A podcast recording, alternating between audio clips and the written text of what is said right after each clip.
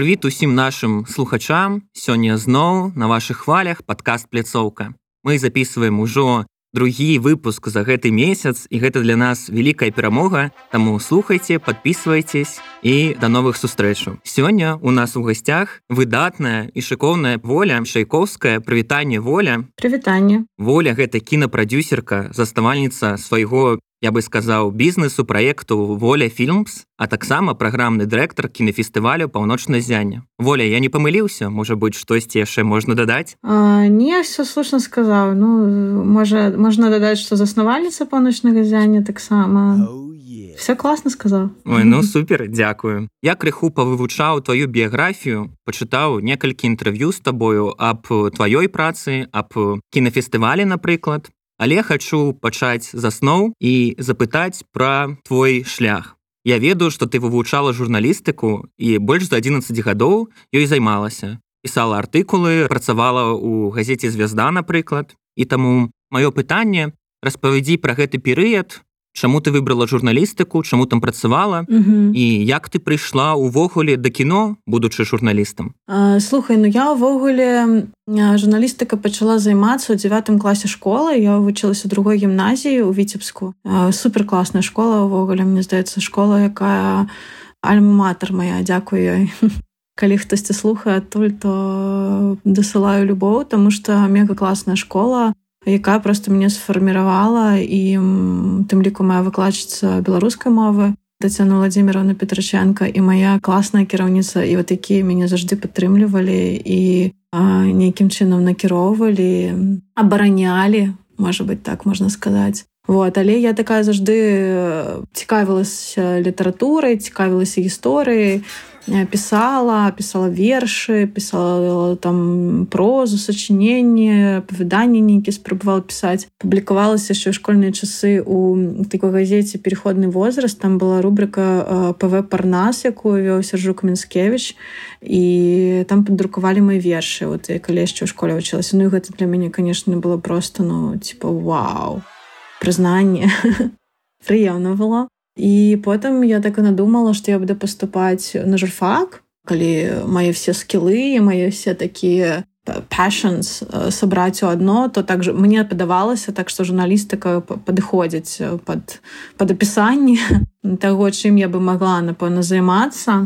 І моя мама, маючы нейкію нейкую знаёмую, на нейкім тэлебачанні у віцебску попрасіла мяне некуды прыстроіць на практыку ну типа как каб я папрактыкавалася набрала публікацыі перад паступленнем uh -huh. а, і мяне тады тады мяне нейкім чынам парэкамендавалі такую газету віцебскі рабочы ў віцебску я там практычна два леты просто прапрацавала ну рабіла любую працу. Все што звязана там культура мастацтва нейкі падзеі сацыяльныя нейкія штукі вот я пра такое пісала канцэрты селякі асвятляла альтэрнатыўную культуру асвятляла пісала у асноўным вот блин зараз нават не памятаю больш па-беларуску пісала па-руску мне здаецца больш па-беларуску я пісала штосьці часам па-руску пісала і так у мяне набралося вельмі шмат публікацый калі я паступала на журфакту просто я прыйшла з такой велічэзнай тэчкай з публікацыямі там у мне іх ну не больш за 100 было і ну і все так абалдзелі і ўзялі мяне без конкурсу на журфак. О без э,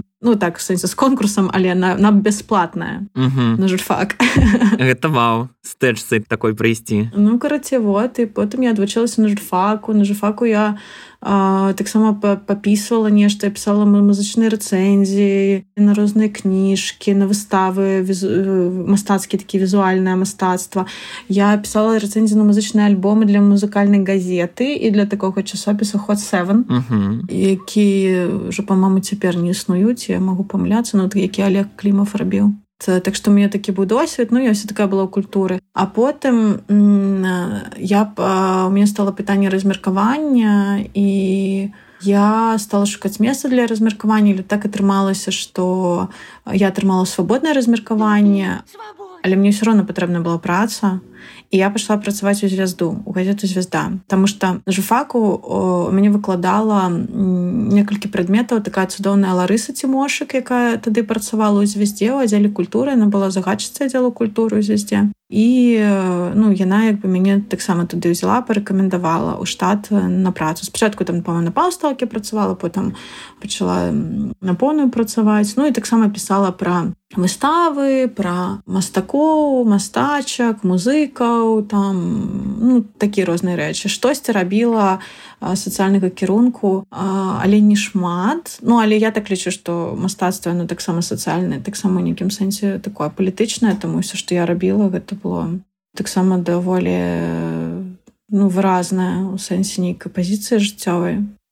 І я хочу сказаць што калі я працавала ў звездзе то да моманту пакуль я сышла са звезды там працаваў такі цудоўны рэдактор я лічу што гэта найлепшы галоўны рэдактор друкаванага выдання. Владимир браніславович наркевич які працаваў узначальваць звезду з часоў перабудовы ты знакамітыя часы калі звезда выходзіла з белымі палосамі таму што некаторыя матэрыялы здымаліся з-за цэнзуры а друкаваныя тыпаграфічныя сродкі ў той час не дазвалялі там што не было яшчэ камп'ютараў не дазвалялі хутка завярстаць нейкі іншы матэрыял і проста палосы палосы выходзілі белымі гэта з'ява ўвогуле на такі гістарычны феномен беларускай журналістыцы. Это якія гады? Перабудова перабудова пачатак 90-х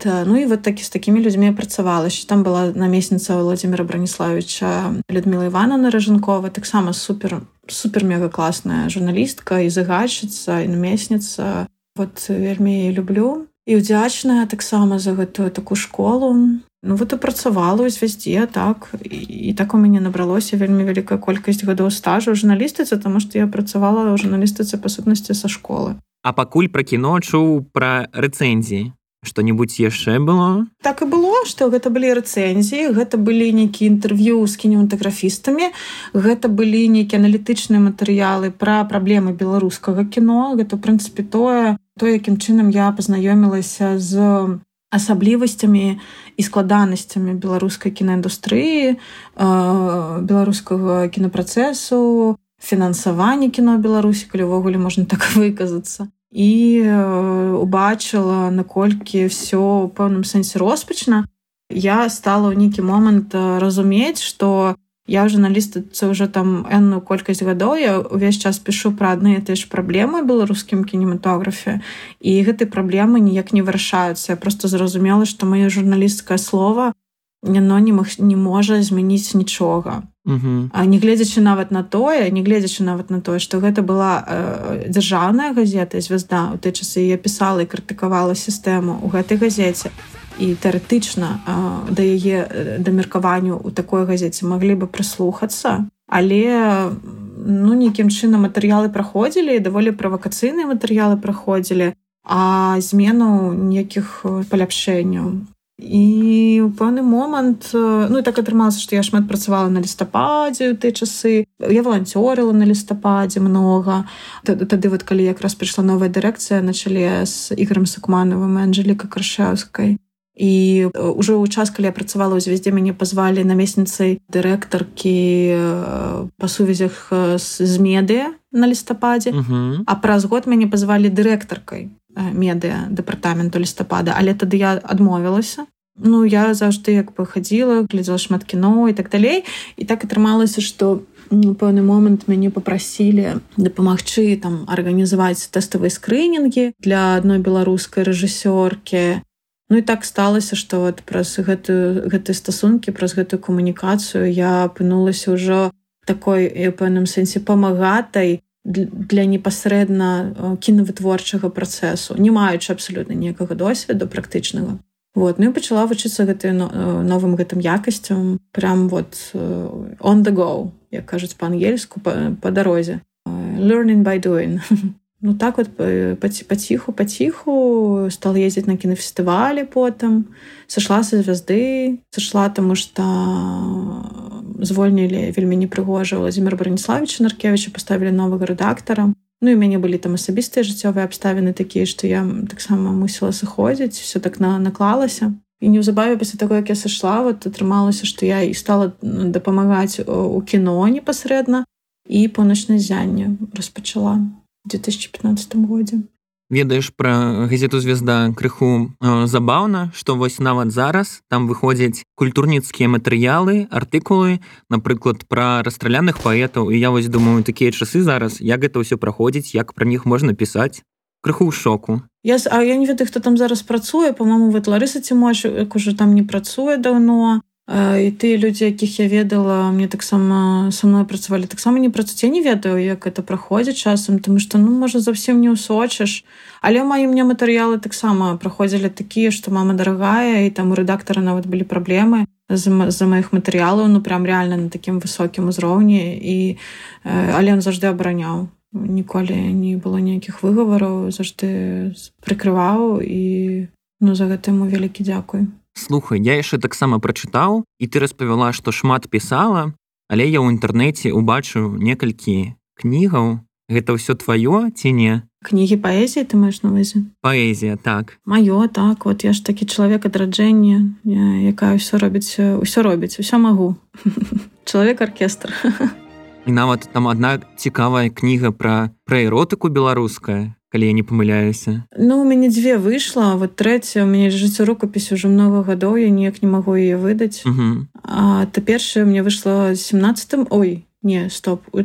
14 по-моему годзе. Ці 14 ці 13 годзе лупы. Гэта мой першы зборнік вершу а рэдактарам якога быў паэт арцём кавалеўскі які у меня таксама выкладаў на журфаку Гэта такая была канешне ну класны бо для мяне досвед. Страшно было ой мама.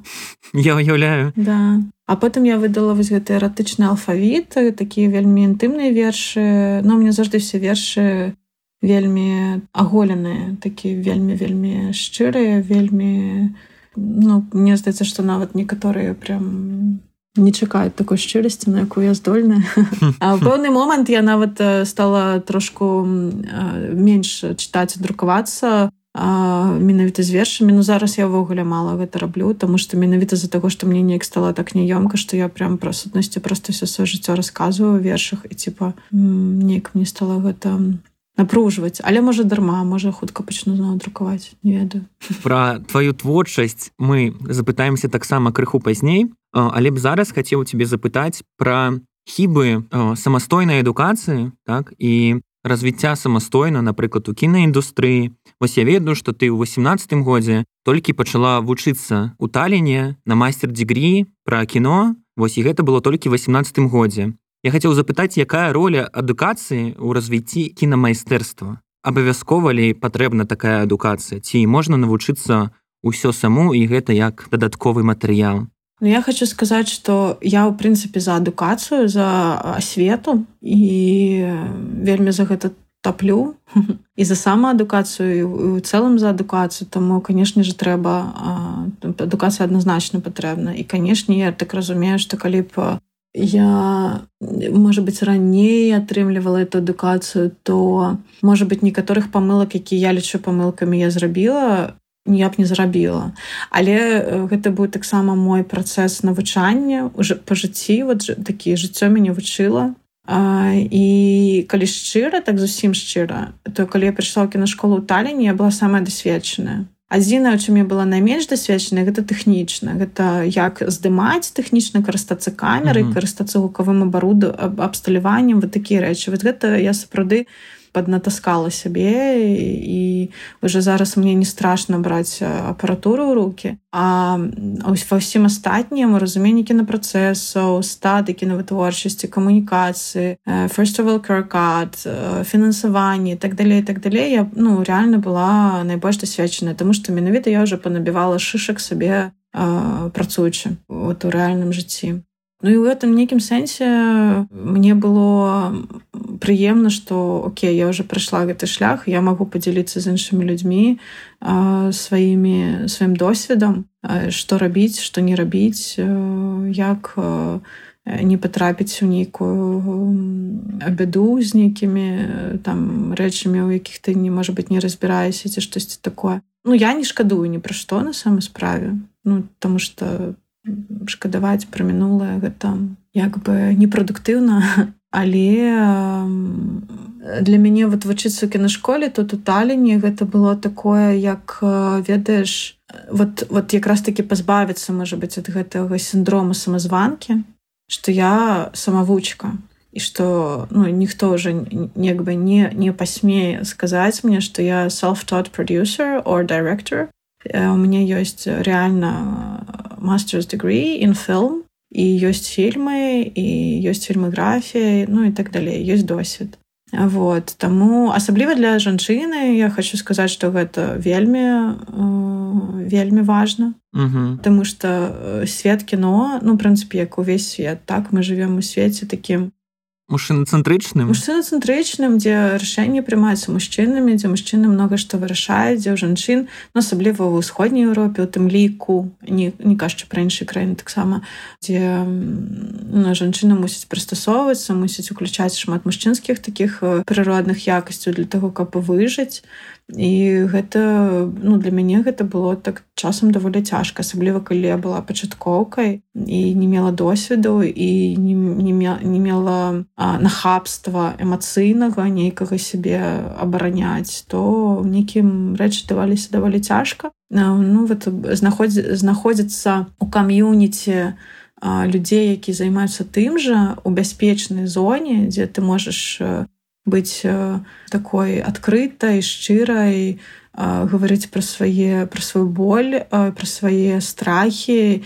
і ведаючы што цябе за гэта не асудзяць і цябе падтрымаюць ну гэта вельмі важна вось гэта напэўна тое што мне дала кінашкола Таму канешне гэта ну, вот, все што тычыцца мастацтва мне здаецца што умно ва многім гэта канешне дзеля нетворкінгу дзеля такога кам'юніці якое тебе будзе потым падтрымліваць што ты атрымаеш а ты атрымаеш гэты досвед атрымаеш гэтых сяброў якія табе не дадуць потым упасці ў дэпрэсію калі будзе нешта не атрымлівацца мы з маёй адной сяброкай называем такі такую падтрымку таксама validation body. Вот ёсць uh -huh. есть такія сябры якія такі validation body калі ты адчуваеш што тебе що ты зусім там вот нешта не атрымліваецца ці там нейкі канфлікты не не можаш вырашыць не вырашаецца. Хаця яшчэ нейкі складанасці то просто ты звяртаешься до чалавека які дакладна табе зараз скажа что все нормально все і ну пожаданы канешне каб гэты чалавек таксама быў з індустрыі каб паразумеў ці разумела усе акалічнасці і нюансы працы ў кіно Таму что канешне чалавек які не з гэтага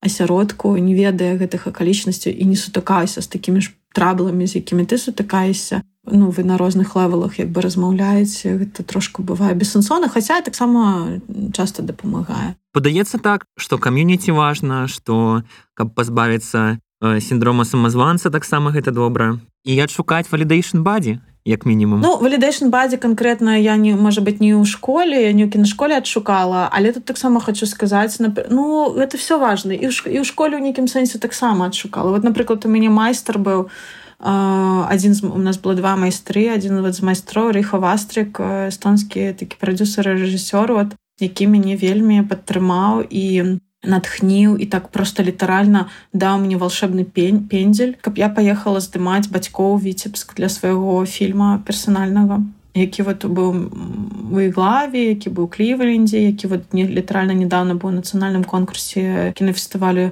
чорнай ночы пёв шортс Ну гэта таксама такі вельмі шчымлівая вельмі персанальная гісторыя і якую мне было здымаць мелі цяжка і вельмі сорамна. І вот калі б не гэты мой майстар які мяне так падтрымаў сказаў там кіно давай едь здымай то можа быть я бы не решилася так что вот. Кінашколу гэта важно важно раз размаўляць открывацца Я думаю что гэта вот наконт свайго фільма можна ў волі пачытаць на старонцыю фейсбуку як яна размаўляе з мамай якраз пра гэты фільм як я разумею верно можна толькі калі вы мой сябра зараз я бы каго сябра не дадаю тому что у меня парано такія часы там сябруйце з волей і дазнайцеся больш. Воля у мяне крыху ёсць такое адчуванне что ты у кіно шмат станочнік так? Ты была і асістэнткай рэжысёра ты і займаешься адміністратыўнымі пытаннямі і праектнай дзейнасцю і сама здымаеш і сама дапамагаеш прамоцыі іншым фільмам і быццам бы робіш усё. Это твоя унікальная фіча як о, такого самастойнага мастака і хто зрабіў сабе сам без адукацыі ці гэта норма для кіно? Ну гэта першае пытанне. А другое пытанне я адчуваю что ось у цябе менавіта прэ такое мастацтва такая творчасць але у іншы час ты гэтаму не даеш 100соткаў свайго часу і как бы займаешься рознымі справамі Як ты вырашаеш гэты канфлікт паміж творчасцю і скажем так кіраваннем менеджментам да ну першае пытанне я не ведаю. Я думаю что гэта і адначасова мае нейкія асабістыя якасці і адначасова гэта норма для кіно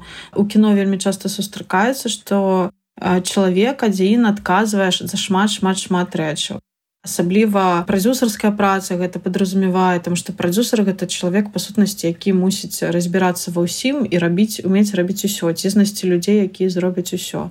Гэта мультитаскінг рэжысёр тое самае тому что в прынцыпе заўжды рэжысёр гэта чалавек якому найбольш за ўсё трэба. Часта гэта чалавек які больш за ўсё незадаволены у прыватнасці прадюсерам тому что рэжысёры больш за ўсё трэба і яму здаецца што все робяць недастаткова для того каб фільм атрымаўся.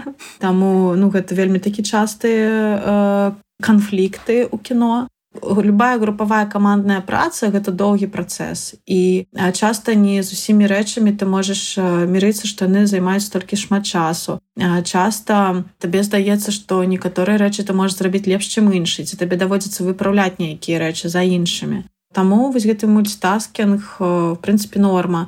Я зараз уже адпрацаваўшы у ну даволі шмат гадоў кіно. Разумею што я ад такога канешне падыходу вельмі стамілася і мне хочацца больш упарадкаванага жыцця і больш упарадкаванага падыходу да працы Таму што ну мне ўжо там не 20 не 25 там да калі я пачынала і я разумею што нейкі шлях я прайшла нейкі свае урокі я вывучыла і зараз якраз такі я ў такім перыядзе свайго жыцця калі я пераглядаю падыход і пераглядаю падыход да мульцітаскінгу і да ўсяго астатняга і на чым фокусавацца. Некаторыя рэчы, якія я разумею, што мне зусім не патрэбны, ці я з імі не спраўляюся, я просто адмятаю. Ну я уже даволі даўно не беру новых праектаў.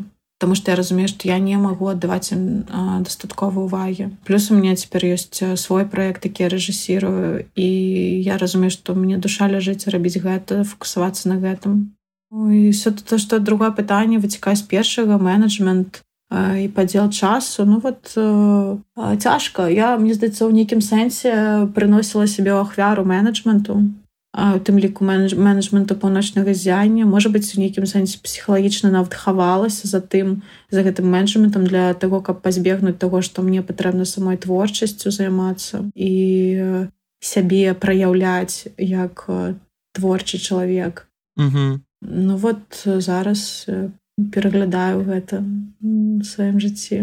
А які твой самы вялікі поспех і самая балючая параза вось на гэты момант за ўсю твою прафесійную кар'еру?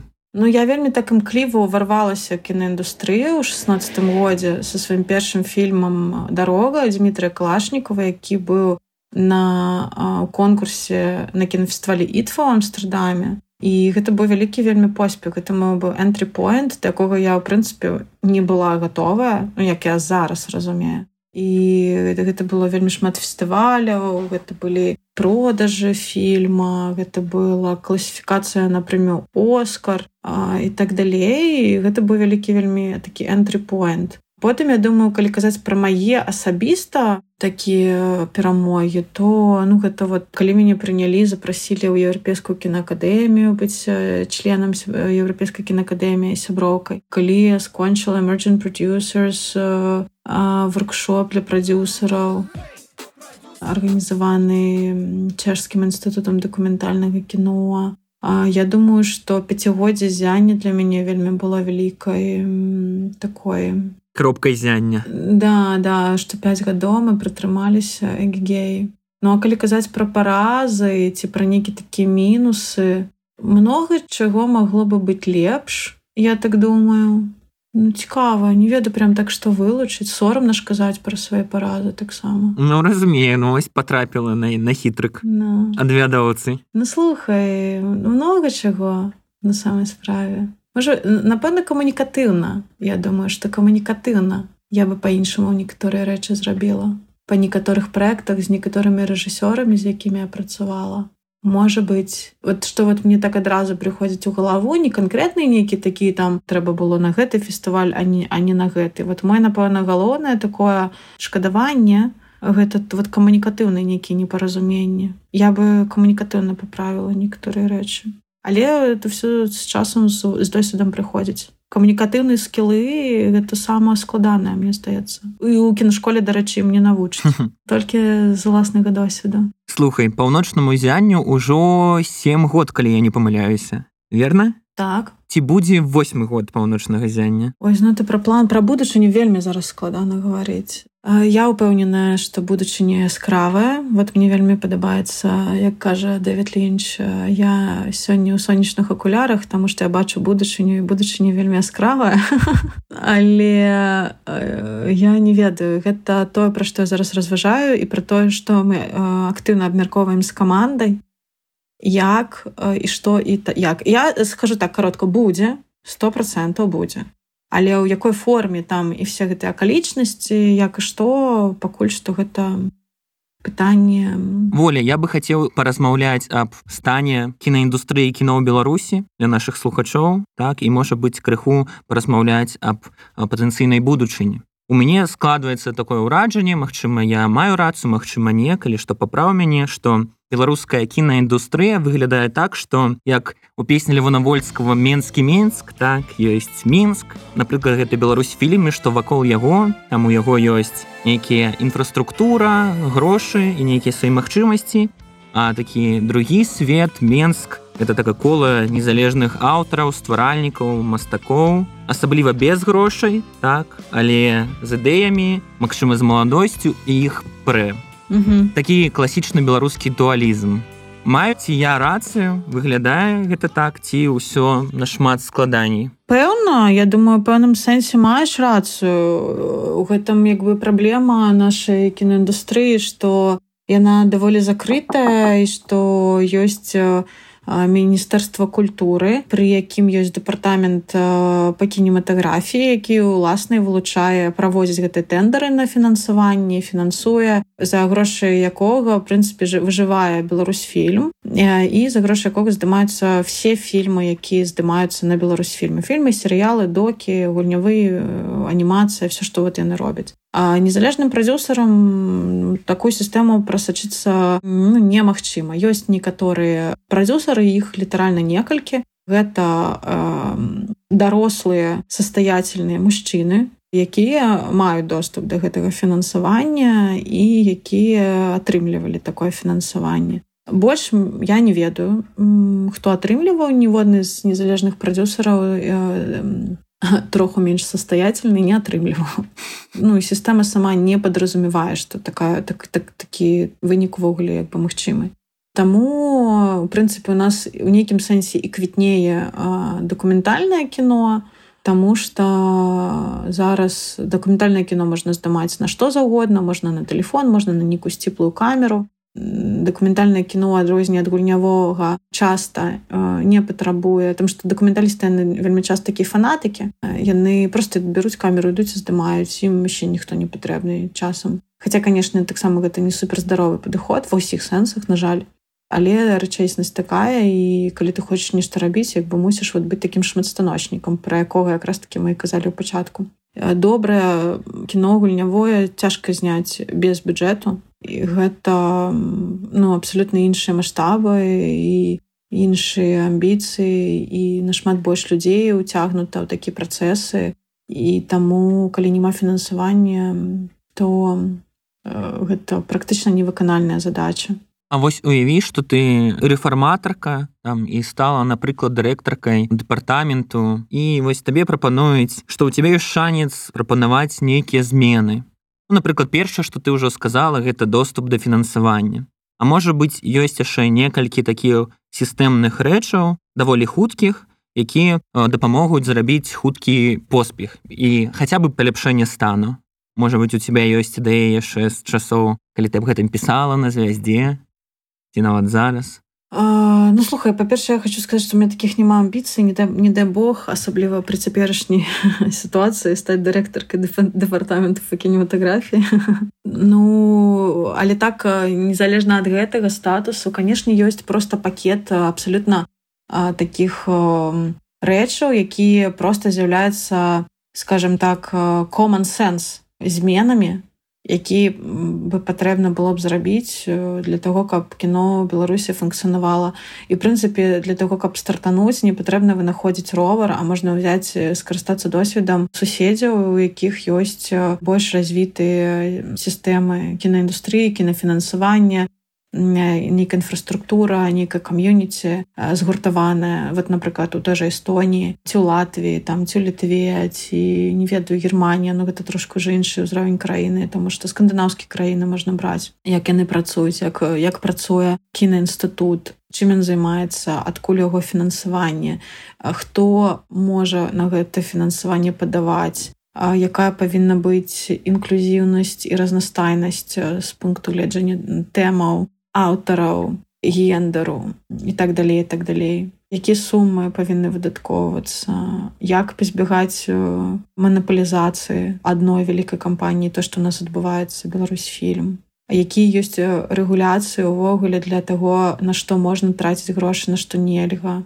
подпісаць тыя ж самыя дамовы аб копрадукцыі ў беларусі не падпісаны дамовы аб кінакопрадукцыі практычна не зводнай краіны Еўропы по-моему можа быть памыляюся можа быть з францыі падпісаны по-моему больш ні з кім не падпісаны то бок афіцыйна у нас нават просто няма нават юрыдычнага механізму як капрадусіраваць праекты вот калі ты з'яўляе нават не Беларусь фільм не можа гэта рабіць нармальна легальна не незалежныя прадюсеры потому что там ну там вельмі шмат тады всякихх юрыдычных мов моманту нас просто няма заканадаўчай базы абсалютна мы не можемм атрымліваць еўрапейскае фінансаванне потому что Беларусь не з'яўляецца часткай савету Еўропы Беларусь не з'яўляецца часткай савету Еўропы тому что беларусі праблемы з правамі чалавека у тым ліку і гэта ўсё завязана завязана адно за другое. Гэта просто цэлы клубок комплексных таких праблем якія не вырашаюцца за адзін дзень і нават за адзін год гэта шлях які вот просто ну чым раней пачнеш распутваць тым бліжэй будзе свету канцы туннелю але ну колькі напрыклад вот мы з незалежнымі прадюсерамі не спрабавалі гэта лабіраваць гэта немагчыма. Беларусі лабіраваць нейкія змены просто было немагчыма. Мы за некалькі гадоў працы ну практычна не дабіліся ніякіх вынікаў ну некаторыя невялікія там вынікі можа быць унесла унесла міністэрства культуры ва ўмовы хто можа падавацца на дзяржаўнае фінансаванне але ў цэлым гэта не паўплывала на агульную карціну і не дал не развязала руки незалежным прадюсерам для того каб яны больш атрымлівалі фінансаванне і яны як атрымлівалі зеро так і атрымліваюць тут просто тут можна гаварыць тут канферэнцыю можна ладзіць так як Беларусь не член Савета Еўропы Беларусь не можа атрымліваць фінансаванне ад юрымажу ці ад крэатыўнай Еўропы А для того каб мал таго што для того каб рабіць трэба быць краінай членам Савету Еўропы так трэба яшчэ плаціць кантрыбуцыю штогадовую. То бок выдаткоўваць са свае грош са сваёй казны грошы на фінансаванне гэтых фондаў А то што ты гэта робіш не гарантуе таго што напэўна колькасць беларускіх праектаў будзе падтрыманая кожны год. Там што гэта все на ўзроўні квотаў спаборніцтва паміж праектамі канкурэнцыя даволі вялікая. Ну там шмат таму ўзровень індустрыі ўзровень паслугаў узровень сцэнарнага майстэрства рэжысёрскага майстэрства агульны такі ўзровень мусіць быць вялікі. Вот в Украіне напрыклад зараз вельмі паляпшаецца ў гэтым сэнсе сітуацыю пошча вельмі вялікі ўзровень такі прафесіяналізму у кіно у Эстоніі Ну і канкурэнцыя адначасова вельмі вялікая. Але прынамсі яны могуць а, на гэтым поле працаваць і гуляць. А мы не можемм мы просто выключаны з кан кантэксту і мы такія бедныя беларускія фільмейкеры якія змагаюцца спрабуюць нешта зрабіць. І насуперак усяму просто насуперак усім перашкодам насуперак усяму вот гэтаму усім складанасцям мы такія не мы прорвемся воля калі б табе трэба было зняць дакументалку про Беларусь ты б зараз туды вярнулася і трэба было б яе зняць. То што б было б у канцы? Ну у дакументальным кіно я не думаю што можна так прям загадаць прадказаць таму што гэта не гульневое кіно дзе ты пішаш сцэнарый і ты ведаеш які цябе будзе канец. Дакументальным кіно вельмі часта ты працуеш некалькі гадоў над фільмам і ты абсолютно не разумееш чым ён скончыцца агульны вайп я просто табе могу сказаць што я не гледзячы ні на што все-таки чалавек даволі аптымістычны Таму напэўна агульны вайп гэтага фільма быў бы такі абнадзейваючы я б так сказала. Это добра. Як двадцаты год паўплываў на кінаіндустрыі незалежную кінаіндустрыю беларусі? Шмат здымалі дакументалак у гэты час. Там ад алексея палуяна кураж і да іншых фільмаў. Як ты думаешь гэта добра паўплывала на стан кінаіндустрыі на творчы стан я бы хутчэй сказаў? З'явіліся добрыя фільмы і гэтыя фільмы якія выйшлі за гэты год пра пратэсты напрыклад гэта класнае кіно ці не? Я лічу что все что зараз адбываецца у беларускім кіно гэта гэта глыбока класна у дакументальным кіно тому что падзеі жніўня два года рэвалюцыя болей які мы перажылі перажываем складанасці якія мы перадолеваем яны нас прымушаюць паглядзець яны нас яны вот нейкія такія выкрываюць напэўна яшчэ невядомыя нам самім патэнцыял які нам дае магчымасць рабіць рабіць нешта івогуле рухацца наперад не спыняцца. Таму я лічу што гэта не, не просто унікальна і вельмі важна ў цэлым для працэсу для ўсяго вось гэтага дыскурсу у якім беларускае кіно зараз існуе. І просто я рада что ну класна что столькі талентаў з'яўляецца ці праяўляецца новых імёнаў я зараз была на кінафестывалі ітфа амстердам. Літаральна два дні таму вярнулася там. Беларускі рэжысёр правда які давно уже жыве не беларусі ўзяў дзве знагароды за найлепшы дэбют. Найлепшы кароткі дакументальны фільм таксама ўзяў беларус пра якога я раней нічога не ведала і не чула і гэта супер круто што новыя імёны открываюцца і з'яўляюцца людзі адчуваюць патрэбу ствараць у якасці як бы як рэакцыя на тое што адбываецца ну гэта непазбежна заўжды такі крызісныя часы з'яўляюцца нейкія адкрыцці Ну канешне гэта ўплывае станоўча канешне з'яўляюцца імёны з'яўляецца нейкая такая ўзаемападтрымка ну, мне напрыклад заўжды вельмі радасна калі я бачу беларускія фільмы недзе ў конкурсе ці хтосьці бярэ нейкі прыз у супер тому что надакучылі уже гэтыя размовы про то что беларускага кіно не існуе там як нам цяжка як нам складана. Ну цяжка складана да ну. Але змагаемся змагаемся. Да. напрыканцы хацеў запытацца якія фільмы топ-3 беларускіх фільма якіх ты параіла паглядзець нашим слухачам усіх часоў беларускага народа. Усе беларускага народа.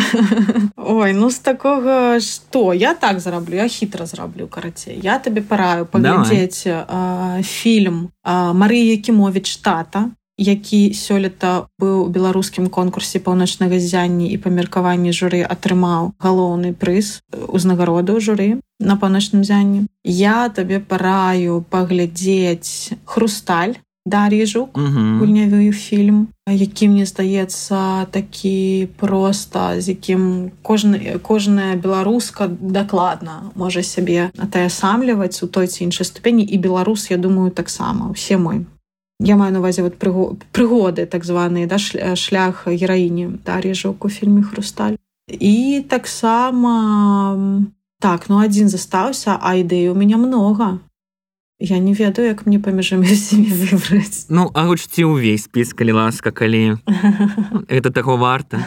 Ну, я бы параіла, канешне, вот э, фільм Алексея Палуяна кураж паглядзець адназначна, Таму што гэта ну, гэта такі першы фільм, які так э, прагрымеў просто пра нашу рэвалюцыю, які, канешне, цяжка было глядзець, але трэба вот. Асабліва улічваючы як гэта все здымалася там есть такія кадры што я калі іх бачыла мне просто станавілася реально фізічна дрэнна ну вельмі страшно было за, за каманду якая здымала ў такіх умовах пратэсты і так далей я бы параіла паглядзець я яго сама яшчэ не бачыла але я бы вельмі параіла паглядзець фільм Андрэя куцілы калі кветкі маўчаць ці калі кветкі не маўчаць вот по-моему так. Я не бачыла але ад Андрэя я чакаю заўжды ведаю яго як бы працу яго стыль чакаю заўжды нечага хорошага ведаю что вот Саша кулак беларуская рэжысёрка рыхтуе свой новы фільм мара які яшчэ не выйшаў афіцыйна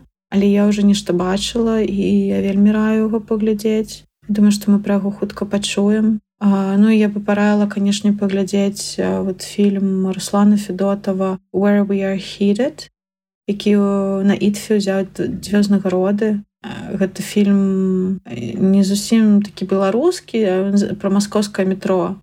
Але зняты ў стылі сінема варité вельмі канешне крутая аператарская праца шчымлівая такі метад падглядвання ў яго за героямі за персонажамі ёсць у мяне пытанні этычныя да гэтага фільма але тым не менш все роўно все роўно раю яго паглядзець там што вельмі вельмі таленавіты фільм і таленавіты аўтар. Думаю што я бы яшчэ параіла фільм саламанка які зрабілі Саша кулак Руслан федотаў разам пэўну колькасць гадоў таму. Ну шмат магу называць нешта я вот не дуже выбіральная бачыш усіх хочацца назваць падтрымаць адзначыць все такія малайцы. Не ну свае фільмы называць я не стала адным слова Таму што мне здаецца, што гэта не прыгожа. Вот, так што рэжысёры, калі што хай на мяне не крыўдуюць. Але мы, мы ўсё запішам і тваі і не тваі ну, у спіс вот. для праглядання. Дзякуй, што прыйшла на пляцоўку. Я ўпэўнены, што размова атрымалася выдатнай. Это першы цалкам беларускамоўны падказ пляцоўкі. Вау клас. Таму слухайце нас. Дзякуй воля, што яшчэ раз што прыйшла, шмат чаго распавяла, але час нас абмяжоўвае. Дзякуй, што былі з намі. Воля, пока, слухачы, пока-пока. Дякую, пакуль, пакуль.